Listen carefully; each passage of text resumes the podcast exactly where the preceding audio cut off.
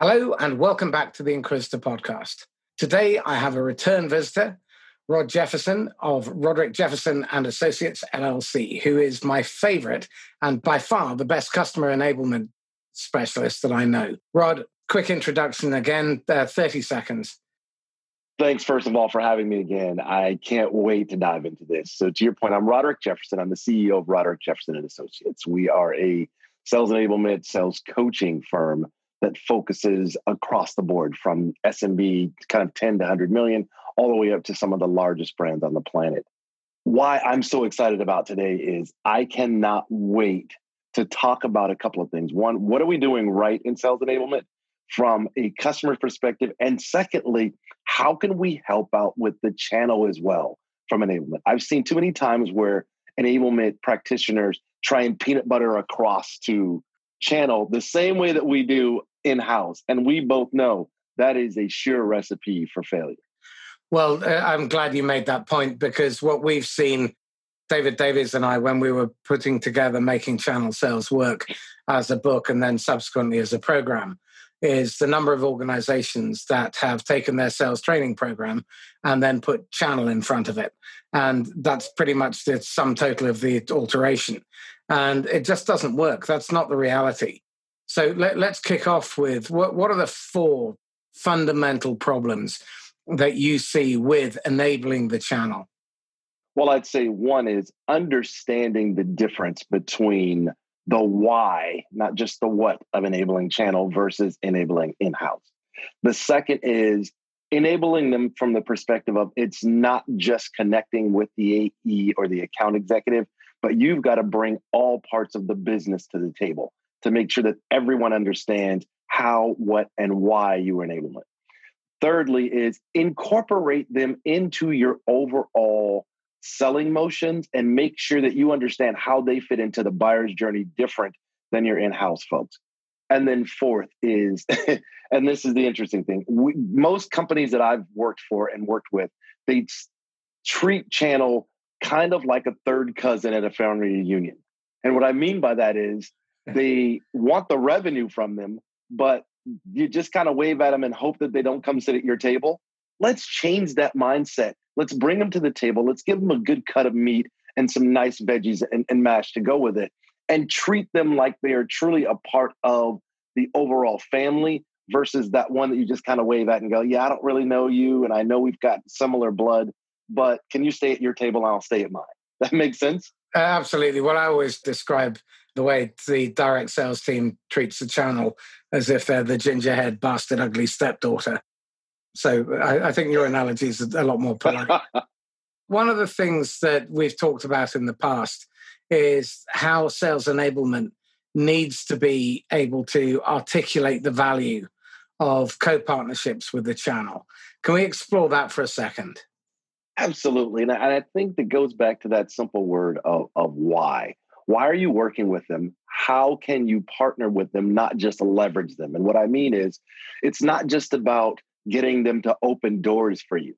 It's really about going all the way back to the very beginning, doing call planning together, understanding what's the goal, agreeing on business outcomes, and making sure that you both understand your role and how they they intersect, not just again support or leverage each other.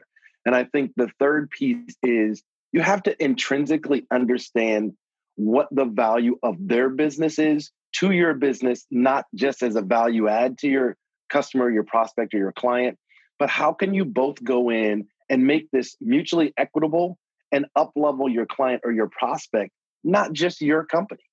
I'll take that further. And I would say that vendor channel managers need to understand what the channel partner is trying to achieve in their business why they are in business, what they want from the relationship, why they are bringing this vendor into their portfolio, and how it fits as a part of the overall portfolio of solutions that they can offer their clients. And if you don't understand that, then you're already at a massive disadvantage and you're probably going to drive your partners to go dark on you in a very short space of time because they will they, they will feel that you're aspirations and objectives are at odds with theirs. And we've seen this hundreds of times over the last 20, 30 years because time and time again, channel managers are transactional, they're selfish, um, and they pay no attention to why the partners are in business. They don't spend time, they don't spend anywhere near enough time up front establishing the ground rules, the upfront contract, the, the prenup, you know, who keeps the kids in, in the event of a divorce. What is it that you're trying to achieve?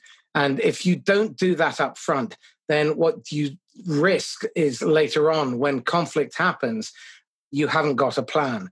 The rule is simple. If you're going to fight, fight up front. Establish that in the courtship process. So before you put a ring on their finger, make sure you understand what each side is trying to achieve and act as partners, not as if you've got some indentured servant who happens to bring you stuff every now and again. Your thoughts?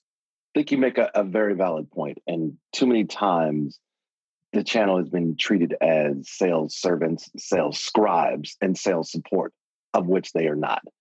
I think the most successful relationships that I've seen with channel and direct sales is that, to your point, they fight behind closed doors during the courtship. And I think fight is probably a strong word. There, there are some serious disagreements, right? And I think it's more malalignment than disagreement because a lot of sales folks, frankly, don't know how to deal with channel, don't understand the value of channel, and don't even know the right questions to ask. And I think a part of that comes from the sales leaders passing on the same bad genes to the kids, if you will, to stay with your Absolutely. analogy, right? And this is the way that we did it. So here's how I want you to do it. I take a different approach with it. I think the great thing about sales is they can learn from the channel quite simply one thing and, and one important piece, and that is that the channel can open doors to a home that you may not even see the house.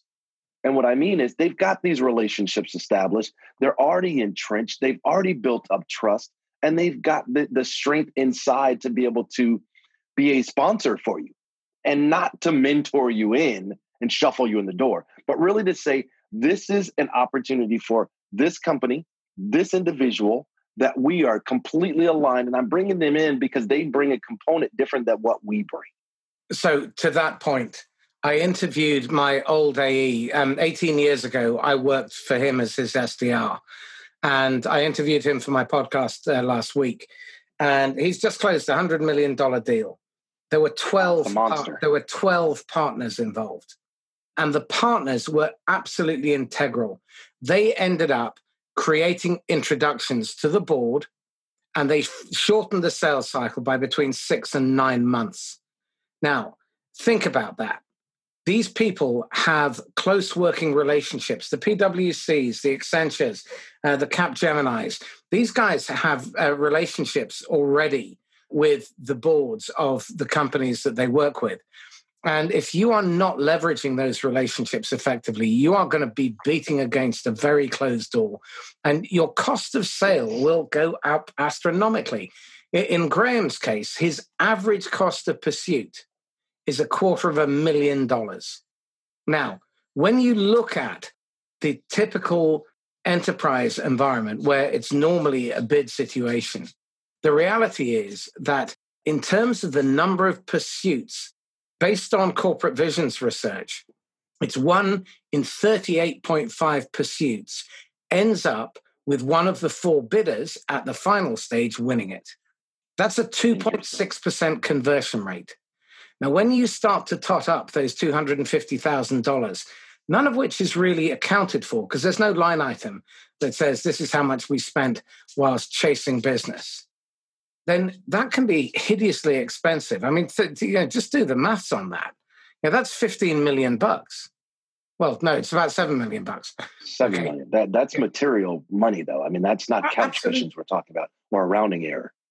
Yeah, and uh, that's per salesperson. Incidentally, you could be racking up hundreds of millions of dollars, especially as you scale and grow, and you go international.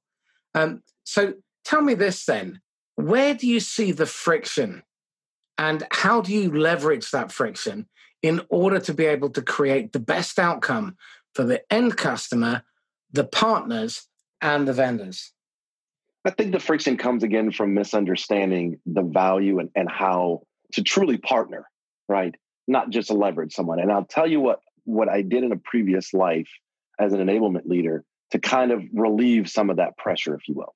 So did our typical, you know, onboarding sales boot camp as as every company did pre-COVID, right? We brought everyone together, we hung out for a week, we had a lot of happy hours, and, and we shared a lot of knowledge. But I did something different. So first of all, there was pre-work required for any individual to come. I did the same thing with our partners. I gave them the pre-work that they needed to complete before they came in. And it wasn't major amount of hours because I understand the importance of billing hours. But what I did was brought them into the first two days of our sales boot camp. Now, we built the boot camp in the life cycle of a sale. So now we're talking about discovery, qualification, making sure we understand the partner ecosystem, all those things. How can you understand the partner ecosystem without having a partner engaged? Not only did I bring them in, but I made sure in that first two days that they had a place on the podium to really talk about the value of what they do and what they bring to the table. Now, also in that first two days was an offsite happy hour. Why did I do that? Because I want people to literally get to know the person that they're dealing with and start making those connections. And what we saw was first an incremental increase in connection collaboration, but then we took it a step further, took it from the boot camp. And as part of the continuing education series, we brought them in to talk differently to our AEs than we did to our customer support managers because obviously the sales motions are different.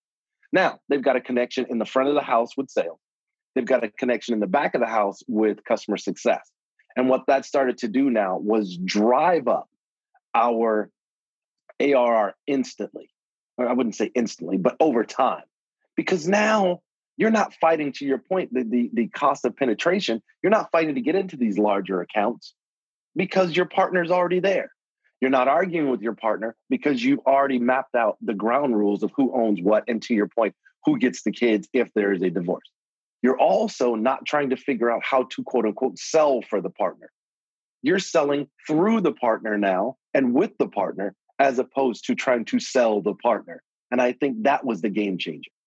If we look at the kind of pressure that enablement is under. You know, we're, we're obviously going to always be looking at things like decreased time to ramp, increased revenue, generating customers for life. How does that translate into the channel?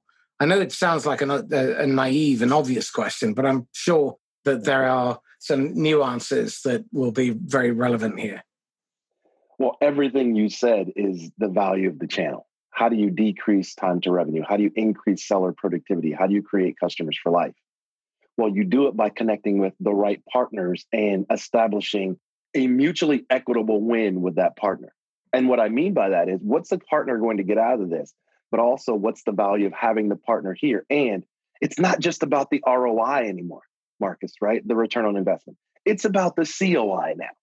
And that's the cost of inaction how much further does this push you behind? How much further does it extend your close cycle by not bringing in a valued seasoned partner that's already connected into the accounts that you're trying to get to? You use the word that's extremely important, and that's relationship. Relationships are, are the backbone of sales. Would you agree? Uh, absolutely. So, with that in mind, why wouldn't you bring someone in that can accelerate that relationship, build trust instantaneously, and then cut down that time to revenue. And why would you not, if you're an enablement person, ensure that you have got not only a certification or, or an accreditation with your sales folks of stand and deliver message and positioning, but why wouldn't you do the very same thing with your partners? That way, you don't have any miscommunication. You have alignment in messaging and positioning. You understand how to position the partner and when to step back and allow them to take the lead, which a lot of sales folks we both know have a hard time doing. but most importantly, you are highlighting that partner and you are leveraging that relationship and you are both getting to the business outcome that you're trying to get to.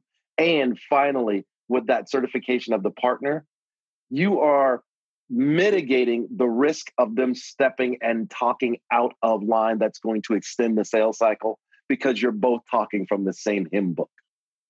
So last year, I was working with an MSP client, and every time they brought this particular vendor in, the sales cycle length got increased. the salespeople managed to create the conditions for doubt to creep in or uncertainty on the path of the end customer. And they were getting increasingly frustrated because they had an entire team dedicated to working with this vendor. But uh, what they found was that they were nearly 60% behind target halfway through the year because every time the salesperson or the salespeople from this company came in, they would upset the apple cart uh, because they wanted to talk about the next shiny widget. They wanted to talk about what's in the blue sky roadmap. And so it created delays. How, how do you get enablement to make sure that the salespeople from the vendor side are learning how to shut the fuck up? technical term. Technical. Technical term. Right? term yeah. well, I, I think it starts in the very, very beginning, and that is that enablement must, must, must share and always reinforce that the most important part of selling is listening, not talking. I believe that the most important part of selling is listening, not talking. I couldn't resist. And, and that's impossible for some to get their arms around, I'm sure. But look, the problem is that we're now seeing sales out there having, they're giving presentations instead of having conversations, right? It's one way, it's not bilateral. When you bring the partner in, it's a forcing mechanism for a conversation. Because for the first time, the salesperson is not the know it all on every topic. They're not expected to be. It's not as though you say, okay, I know this piece stopped. Now I'm going to turn it over to the really smart person and this is my channel person. It's no. I start the conversation. I get to a certain chapter in the book of the conversation and I go, hey, it's a new chapter. This person now steps up as the main character instead of me. And they're going to take you on a journey through this chapter and we'll come back together in the next. If we look at the typical syntax of a sale. Vendors, particularly in the SaaS space, have a history of wanting to rush to the demo. Now, when you're part of um, a broader solution where your partners are involved and you're probably operating at an enterprise level, how do you manage to rein them in so that when they do eventually earn the right to demo, then it's for the right reasons with the right people instead of just because one of the things that fascinates me uh, uh, last month i had four instances where clients were being put under pressure by their management because they weren't doing enough quotes. They weren't doing enough demos. They weren't writing enough proposals and they weren't making enough dials now these were guys who were anywhere between 140 and 220% of quota and their manager was ragging uh, ragging on them for those metrics because that's what was important to upper management. So, how do you get enablement to train upper management to focus on what actually matters and refocus their attention on advancement behavior instead of just self satisfying uh, metrics that don't matter? Great question. And it starts with that word that you just said metrics for the sake of measuring, but for true measurement of how we're moving forward and advancing deals. You have to start with the first and second line manager because that's where the rubber hits the road. And unfortunately, most of the time, it's teaching them how to break old habits because that's how they learned it coming up. And so they continue doing it. The way that I've always approached this is asking a, a few questions. What metrics are important to you and why?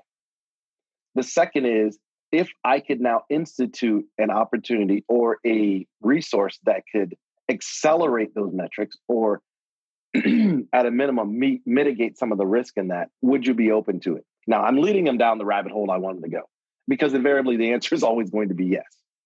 And then my third question is what if I told you that everything you're doing right now is the antithesis of getting to where you want to get to? You see how I took them there? Yeah, and, and that's where the that's where the you're getting offended.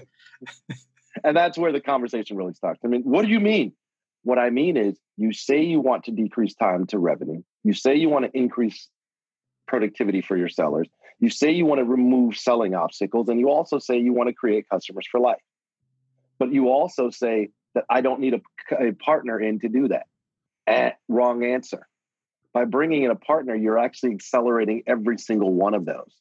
So, what if I could put in a program and then I talk through the program of the initial understanding the partners, understanding the value, understanding how to ask different questions. And you know, I, I think the biggest thing I've learned is people don't understand partners. And I look at it in, in three ways, right? You've got your service partners, you've got your implementation partners, and then you've got your technology partners. The problem is, no one's ever taught most of these sales folks what the differences are, first and foremost. And then, thirdly, what are the different questions to ask and how to utilize each one of them differently? And where in the sales cycle, excuse me, in the customer buying journey, is it important to interject each one of those differently? And so, you know, ask the sales leaders how do you use a, a service partner different than a tech partner, different than an implementation partner? And if they can't answer that question, there's your first problem. If they can answer it, then you go back to the metrics piece of now taking their own words and saying each by each, here's how we can use each of those three different types of partners to accelerate and accentuate your ultimate goal. And again, metrics cannot just be based on ROI. There has to be a COI component, the cost of inaction. You say you want to get to these goals. What if we don't use a partner? How long will it take to get there? Will we ever get there? And will we have the prospect long enough or the customer long enough to ever make it to that? Now, this is really interesting because I'm seeing a direct parallel here. The research that's come out of Stanford and Warwick University, the Corporate Visions Game commissioned, suggests that our biggest competitor out in the field is the status quo. 60% of buying pursuits end up in the status quo. Now, my question here is this What do you need to do in order to break the back of that? Because uh, I suspect internally it's exactly the same thing. So at least 60% of the initiatives that enablement is bringing to the table are probably mm-hmm. going to result in no change. Yeah, agreed you know, I've always looked at it this way, being an old sales guy. The one thing I can count on is sales folks being competitive, right? And and loving to be at the top of the org chart and loving their name and lights. I've realized there's always one sales leader that has had success working with the channel at some point in their career. Go and leverage that sales leader to create good friction and competition between them and the other sales leaders or the other sales regions. And what I mean by that, by example, is you get that one sales leader, you get some success, you get a couple of small, low hanging fruit wins, and you may get a couple of medium sized wins. Guess what's happened now? You've got the attention of their peers, and they're like, okay, how come they get all the new toys? I want to play too. But you, as enablement, can't go and sell that. You know who will? Your sales leader. But what you're going to do is coach that sales leader and how to now message that to their peers in sometimes a positive and sometimes a negative way. It depends on what your ultimate goal is, right? So now you've got the sales leader saying, Yep, we did this because we worked with XYZ partners. Our time to close was trimmed, our ARR went up, cost of sale came or cost of penetration came down. And here's how we did it. Look, it's not magical, it's collaboration and it's partnership invariably someone may come to you and it may not be publicly. Let me put that out there. But some other sales leader is going to come and go, hey, psst, psst, how do I do what so and so did? Right. And now, guess what you have? You've got two champions. And so, just like a, a wildfire, it starts with a simple match and, and the blaze takes off from there. If you can't get one sales leader on your team, you're going to have a problem. So, what you've actually described is precisely the model of building the special forces unit partnerships that the best channel managers execute in order to build an effective channel. So, actually, the, this then raises an interesting question. If you're going to look for really successful channel managers, maybe one pool to look for is successful enablement people. Bingo. You nailed it. Because there's not a lot of, frankly, there's not a lot of enablement people that understand channel. That's why there's so much sales enablement out there, right? And find someone that has worked with the channel and find out what has worked, what hasn't, and why it has worked and why it hasn't. Because otherwise, to your point, you're going to find the folks that try and replace sales with channel and they try and do things status quo the way it's always been done, and you're going to flop. Well, to make the point, let me move in the right direction. Channel sales is not a get out of sales free card. No, not at all. It is the hardest, the most complicated type of selling there is. If you think enterprise selling is complex, and we would describe that as cat herding, you now have an environment where if you're selling enterprise deals via partners, you now have only two currencies trust and influence. And the only thing that you can do there is build that trust and grow that influence by demonstrating value. And it forces you to focus your attention on the other person, on the other partners, not on yourself, because you cannot build those kind of trusting relationships. My pal, Zach Selch, has built over a thousand partnerships over the last 30 years in 130 countries. And his maxim, his motto, is the only way out of my network is in a box. Now, wow. if you don't have, and he's still doing business with people he traded with 30 years ago. And his competitors are actually introducing him to business because they know that he's a better, a better fit than they are. Now, that is the kind of channel management that you really need. If you don't foster, recruit, develop those sorts of uh, that culture and those sorts of channel managers, then you are going to spend an awful lot of time uh, churning them. The average channel manager survives about 2.1 years in a role. They spend six months trying to find the lavatory, six months complaining and throwing their hands up in the air, saying how terrible everything was before they came in, six months implementing a bunch of stuff that no one asked for and no one wants, and then seven months getting their CV out and going on interviews. Now, the best channel managers and channel chiefs, they're typically lasting five to seven years in role. Now, that takes some real planning, forethought. And it takes real guts to plant your feet and stay for that long because you've had to really earn your place. And you don't rush. What you do is you spend time with your partners, with the salespeople on the vendor side, making sure that the tools that you bring in are the ones that are necessary. You don't just uh, create change for change's sake.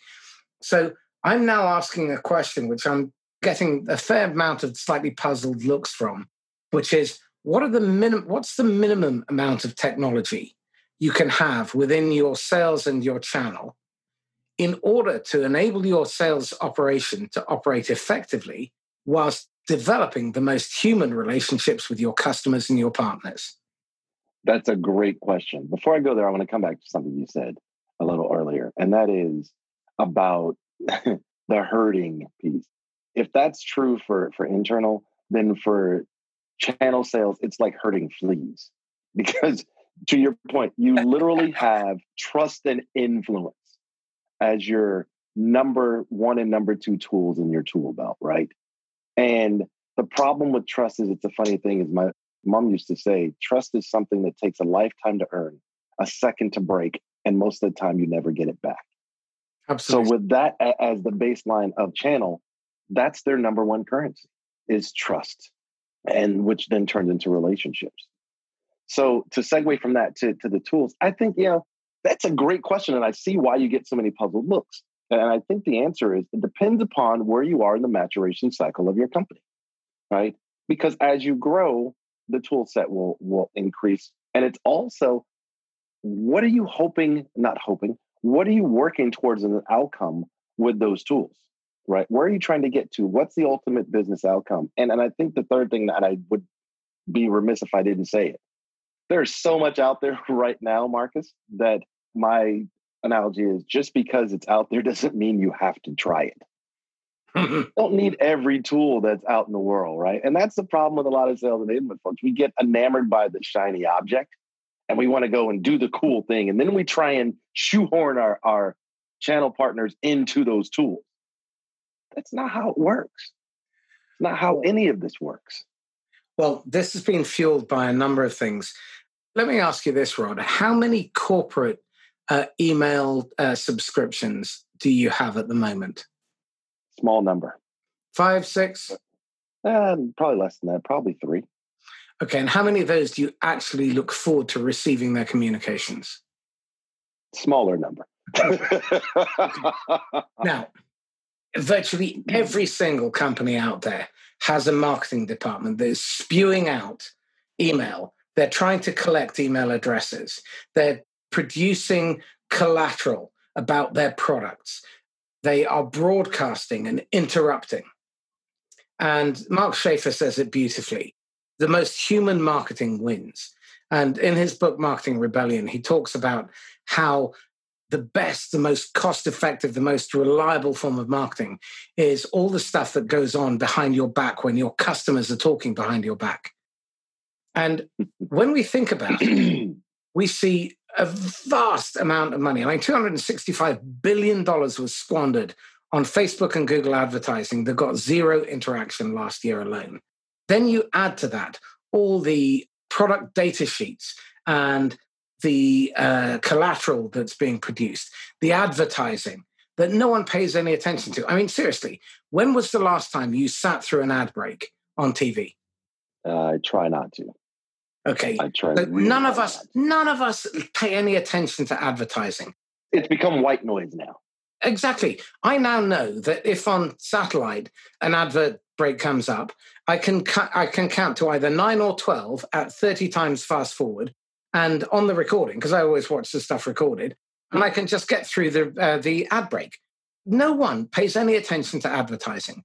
The product data sheets go to technical people who can only say no or maybe. They don't go to people who actually can say yes and have the authority. Agreed. Demos are done typically to engineers, to managers. They're not done to people who have typically have sign off authority. They always have to defer to somebody else. So there's this rush to try and uh, get people onto their list. There's this rush to try and get people into a demo. There's this rush to try and knock out quotes and proposals, all of which is wasted because it is just noise. And the same thing is happening in the channel with MDF, Marketing Development Funds. Last year, I was working on a project to help a, a company restructure their prospecting approach. And they didn't take it on because it wasn't product centric. They had this shiny new widget and they had they produced all of this marketing collateral and their conversion rate was minuscule. I mean, you know, single digit percentages, but they stuck with that because that's what they were used to. And I think what's required now is that we take a radical look. I mean, th- this COVID crisis has given us a God given opportunity for us to look at our entire marketing, enablement, sales, and channel and customer success operation and look at it and say, well, what's really working? Mark Schaefer has this lovely turn of phrase, which is the evidence is out there, but the results are not. Now, why is it that people are spending their time on stuff that we know doesn't work. They're measuring the wrong things. There is no return on that investment. It's just noise. You nailed it because this is the way we've always done it. And the measurement has been vanity stats, right? Butts and seats and smiley sheets is what I call it, right? Yeah. And that's what they're looking for. We've had X number of, of views, we've had X number of likes, we've had X number of comments. What does that do for engagement? What does that do for interactivity? What does that do for for your end customer? That's great for building your brand. If you're looking for exposure and visibility, sure, run with those stats. Here's the problem, and you nailed it. COVID has shifted the game, right? And I think the one thing that's missing from that I see missing from MDF is the human component. Yeah. It assumes that I'm going to give you what I think you need, and you're going to take it like cough syrup. Well, newsflash, guess what? It's not how the world works anymore. Ever since the invention of, of social media, you don't own your own brand as a company. You can help to craft it, right? But your customers, the feedback, your prospects, good and bad experience is what owns your brand. And that's negated by MDF. And I think this is where enablement has an opportunity to really step in and kind of right the ship, if you will. And what I mean is, there has never been a time where leading with empathy, compassion, and humanity has meant more than it does today. So, with that said, why wouldn't you now cater to the individual and ask questions. Again, back to listening and not talking, ask questions that matter. And I think MDF could make a small tweak and make a huge difference, right? Especially post COVID, because outbound communications, and we both agree, must change and they must change now. And I think if you take the linear focus or the laser focus, excuse me, of not looking and sounding like everyone else and taking a human focus, even as simple as creating what what my company is doing is, and I'm calling them, you know, public service announcements, the PSA videos. Not the oh, we're all in this together, but I understand you're going through some things and we're here to go through it with you. We're not selling to people. And MDF, every time you send something out, is to sell. And we both know the best way to sell is to help, right? So if you keep help in mind, it's sharing info, sharing clear stats that matter to these people after you've asked questions and earned the right. Share some best practices from other thought leaders in your space. It doesn't always have to be about you and your company, right? Find those thought leaders and share. Share relevant best practices that are successful outside of the space that you're in. Newsflash, there are other verticals that are doing things really well. So why wouldn't you take those best practices and share it inside of the vertical that you play in? And then share things like, you know, productivity tools and some useful remote worker best practices. And here's another one share some free tools that are going to help them with their productivity that are obviously going to tie together with what your your company is selling. But look, let, let's take it to its simplest terms.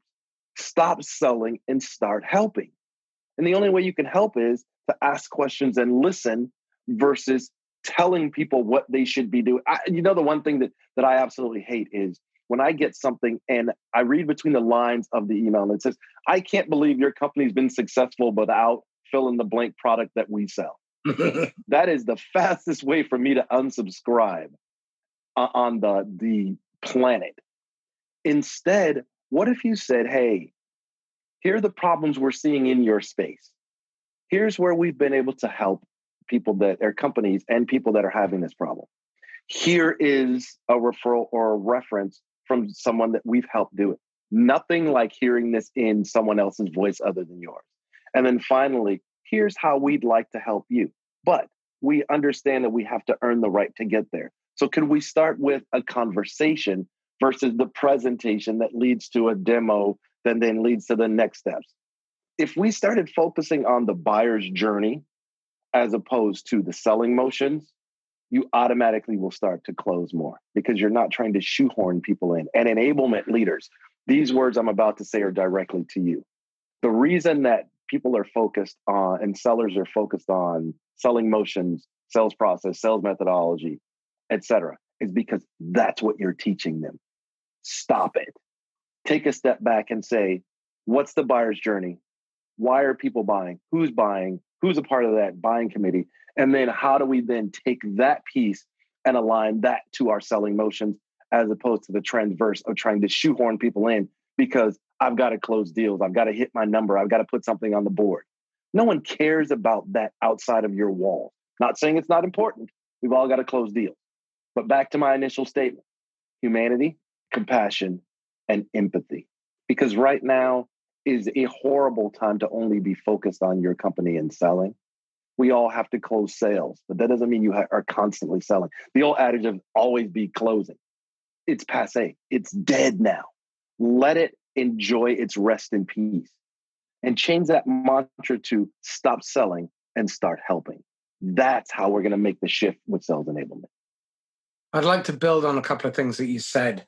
One is in terms of that communication, it's even better when you have the voice of an actual customer saying it rather than you just quoting them. So oh yeah, absolutely. The power, the power of video testimonials, and someone's always talking behind your back.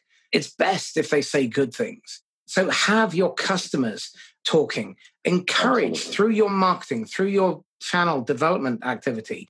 Have the people that are absolutely integral and influential on your success encourage them to speak about the work that you do with them, how you've helped them. And if you are not doing that, and that has to be the central focus, because uh, I, I genuinely believe most CMOs are redundant. They just don't know it yet because they're so focused on the wrong thing. If they were focused on generating that kind of trust and earning the right to do business, earning the loyalty of their customers, earning the faith of their customers and their partners, then you wouldn't have to spend the kind of billions that you do on pointless marketing that doesn't result in any positive effect. The metrics that matter velocity, the speed with which opportunities are advancing through your funnel, and the buzz, the subsurface contact, and the subsurface communication that's out of the public spotlight. It's not the likes, it's not the comments, it's not the shares, because that is just vanity that's totally unanesthetic. It should be all about how other people are engaging with you. The majority of my inquiries come from people who followed my stories, my content, but had never once so much as liked, comment, or shared on any of my material. And I'm glad you bring that up because that is so true. That's how we're getting new businesses. People are following you. And I, and I always tell people, look, people are watching even when you don't know they exist because they may watch you for three, four, six months and never once like or comment. And suddenly, guess what? You've got a new customer because you were catering to them without even knowing it because you were being authentic. The, it used to frustrate me. I used to feel offended that I didn't get the level of engagement that other people did. But what's really interesting is I've uh, only in the last couple of months, I've had people who, for 18 and 10 years separately, have been following my material, have never once engaged. But the time that I happened to post something that spoke to them, and they've been loyally following that stuff, it's, it's not like they haven't been you know, viewing it, that they just haven't engaged because the timing was wrong. And this then speaks to the next thing personalized playbooks. I was speaking to uh, the guys over at Closed Loop, and mm-hmm that's fascinating. The idea that you create a playbook on the basis of the customer or the partner, and you create one in order to ensure that you follow the buyer journey instead of trying to shoehorn them into your sales process.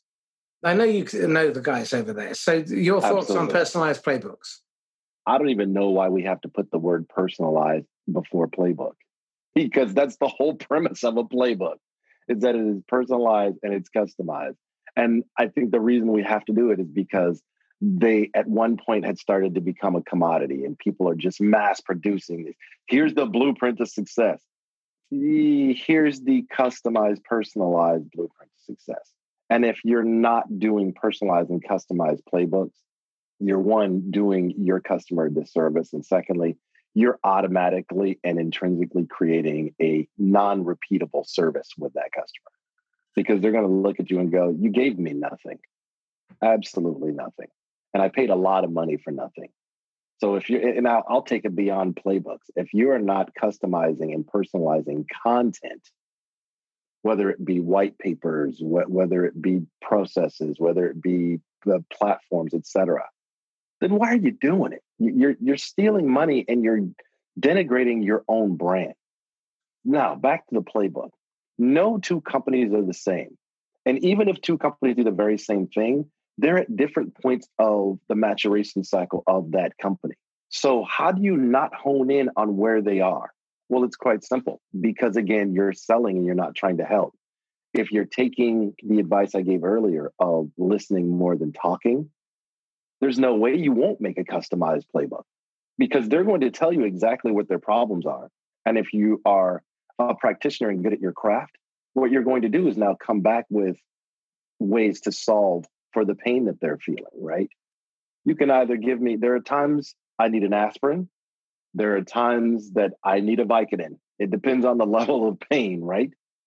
And so you've got to understand and diagnose where is the pain level now and if you're really good, that pain level right now is temporary. What we have to solve for and and be in fire prevention, not firefighting mode, is how do we stop the need for that pain level getting to Vicodin later?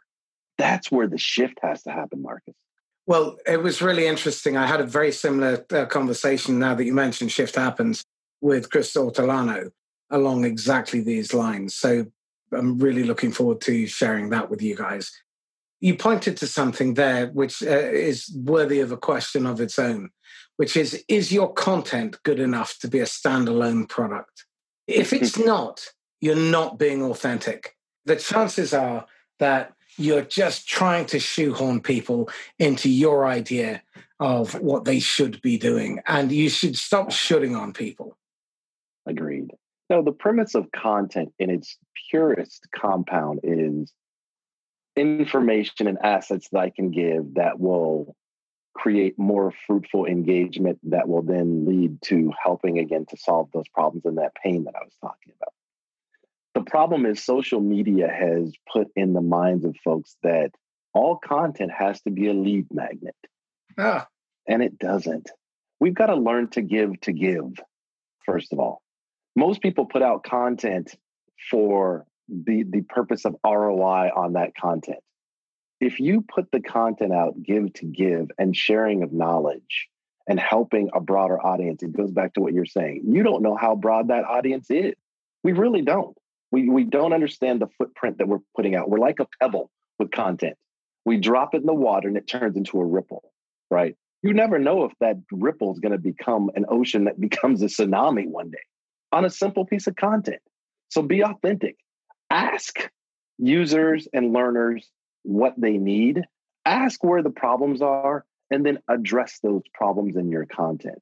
And it doesn't always have to lead to the advancement of the sale next. If you do it right, it will lead to that. If you build it specifically for that purpose, it won't happen. It's like the dating game. The more you want them, the less they want you. Absolutely. Play hard to get sometimes. you know what I mean?